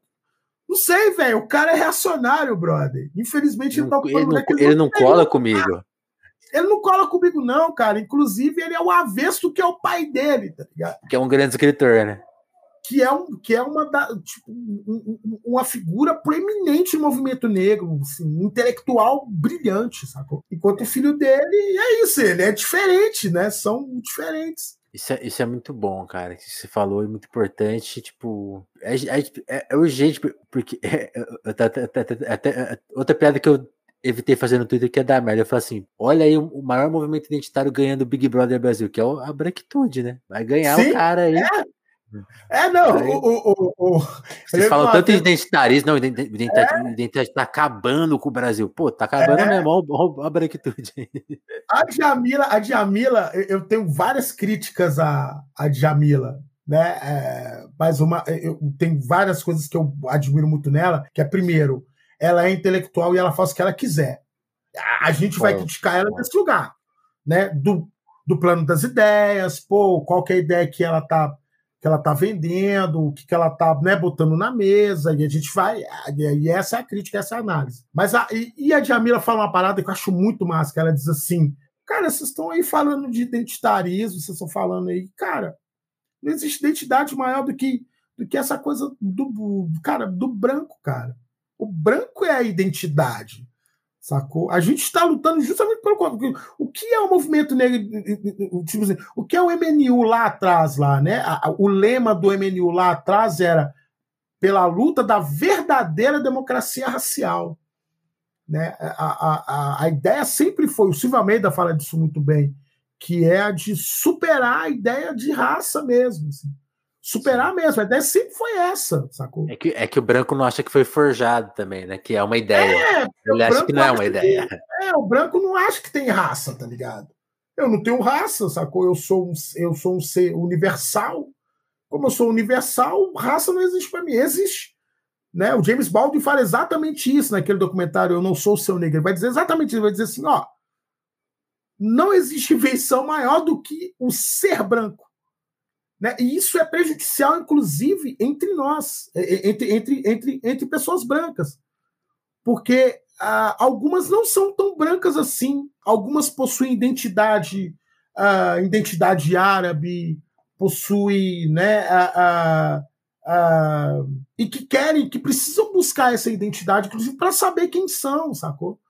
Possui ah, uma identidade birracializada, né? Possui é, é, uma muita, conexão. Muita, muita depressão e frustração tá nessa conta aí. Sim, é, e aí, cara, entender o que é branquitude, né? A gente tem a Lia von Schumann, que ela é brilhante, ela tem excelentes trabalhos sobre isso, não só ela, mas ela tem bons trabalhos sobre isso. Acho que o caminho está aí. Eu acho que a gente está caminhando para esse lugar, mano. Sim. É, eu acho que agora ó, deu. O, pa é, o papo aqui era para durar três horas, a gente vai encerrar, senão, senão o Luciano vai arrumar problema lá na escola. Então, se não, eu quero agradecer. Eu quero agradecer muito o pessoal do Caverna Morcego, que mandou uma raid pra gente na Twitch, né? Voltei a fazer lives aqui na Twitch. Tamo mais youtuber agora, né? Eu sou, eu sou mais team YouTube, porque o YouTube paga direitinho e tal. Sim, é. Mas, a gente, tá, mas a, gente, a gente também tá fazendo a nossa fita ali na Twitch, então obrigado à audiência das duas turmas, que foi muito massa hoje. E o Caverna Morcego que mandou essa raid aí. Brigadão, brigadão, turma. Sejam muito bem-vindos ao Telefonemas.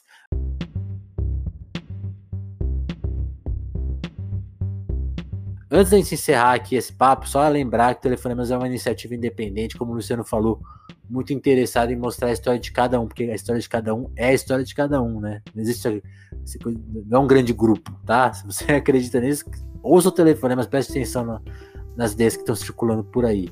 Não vai pagar de desinformado depois, ah, eu não sabia. É que não pesquisou.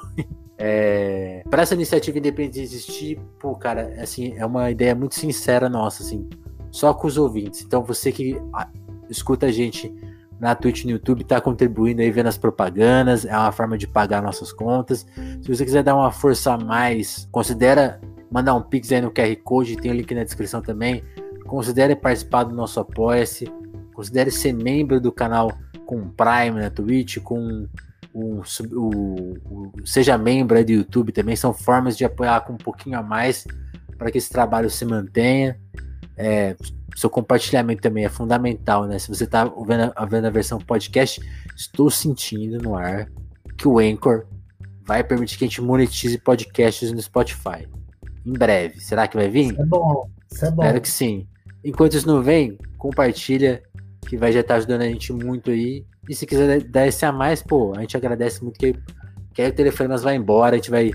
Lembrando que a gente tem aquelas nossas metas, quem quiser saber mais, cola no Apoia-se, que lá a gente explica melhor o quanto que a gente precisa. É muito pouco, eu só te digo isso, é muito pouco pra gente viabilizar o nosso trabalho, então não deixa a gente ficar aqui pela praia, né, dentro do nosso sonho, assim, é um sonho muito possível, pô, tenta, é, espero que você colabore, faça parte, acredite, porque é a nossa missão, e pra gente poder fazer uma parte dois com o Luciano, né, pô, a gente, acho que a gente, é aquela conversa que ficou muito pela metade, assim, o Luciano começou a esboçar, né, a gente, a gente não chegou nem na adolescência dele.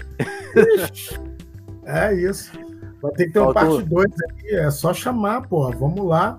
É, cara, eu só tenho que agradecer. Faltou mesmo a adultice dele, faltou o casamento. Ah, Vixe, pô, faltou nossa, muita história. O casamento foi a coisa mais louca do mundo, bicho. Meu Deus do céu. Tinha tanta gente que... Eu lembro que tinha uma moça que ela, que ela, né, ela morava ali, né, perto ali da igreja, né? Uma moça em condição de moradia de rua. Uhum. Que ela olhou e falou assim: tem um artista casando na sua igreja aí? Como é que era? Aí eu, é bem desse nível. Ela tava assim, certa. Ela, ela tava certa. certa. Ou não, né? Cara, e eu só tenho que agradecer mesmo, pô. Vamos aí fazer uma parte dois aí, pô. E, pô, e o Telefonemas é, é, é pô, espaço massa pra caralho e tal. Já, né? Eu preciso ouvir com mais cuidado. Eu não consegui ouvir, eu preciso me deter com mais cuidado pra ouvir a, as outras narrativas e tal. Lógico. Mas eu acho que é isso, cara, assim, é... Pô, eu vi que o Mano Coruja, mano, pô, o, o, o rapper firmezão, ele me segue no, no, no, no, no, no Twitter e tal, ele é, ele é firmeza. Bom papo, bom papo. E, e é isso, cara, pô, agradecer demais e, pô... A, e... a Lia que você citou, já colou aqui, papo bom. Ah, pois é, e, e, porra, e dizer também que, pô, já que você tá aí na Twitch, abre uma abinha do lado, segue os Jogos ah. e Quilombagens lá, tal, eu vi que o Telefonemas tá seguindo os Jogos e Quilombagens, tô então, seguindo. Assim, é, vamos, vamos, vamos fazer como diz eu o... Vou deixar o link aqui pra vocês depois. Como Opa. diria o anarcofino, o, o, o Orlandinho, desculpa, o, o Vinícius, é, é, okay. para criar esse ecossistema, né, positivo, progressista, que vai ter diferentes faces, você vai ter uma, uma galera de esquerda dentro de um, de um outro lugar, você vai ter uma galera anarquista, você vai ter, né, comunistas, marxistas, você, você vai ter uma galera ampla e que precisa pautar esse debate, que a gente precisa de uma, de uma preservar os espaços públicos de debate, que a Possível Almeida fala muito, preservar os espaços públicos de debate, precisamos dele. Obrigado demais. Muito obrigado, turma. Para quem é de Twitch, vai rolar uma raid aí pra Preta e Nerd. Ela tá ao aí, vivo, ó. Vamos aproveitar isso, já tá rolando aí uma raid. Fique aí pra raid, tá? Belezinha? A galera de YouTube, podcast, a gente vai ficando por aqui. Siga o canal, como eu falei, participa das nossas formas de contribuição, mas siga o canal, compartilha esse papo. O Telefonemas volta a qualquer momento aí com uma live. Acompanhe a nossa agenda, tem disponível aí nas plataformas. Mas para quem é de plataforma de áudio, toda terça, quinta e sábado a gente tá no ar com um papo nota dez, como foi isso com o Luciano. Luciano, brigadão, cara. Um abração. É nóis, vamos fazer a parte dois. Com certeza. Eu vou tocar a vinheta aqui e você pode ir pra aula já, tá? Valeu, valeu, valeu, Vinícius. Beijo, valeu. Abração, turma. Valeu. valeu.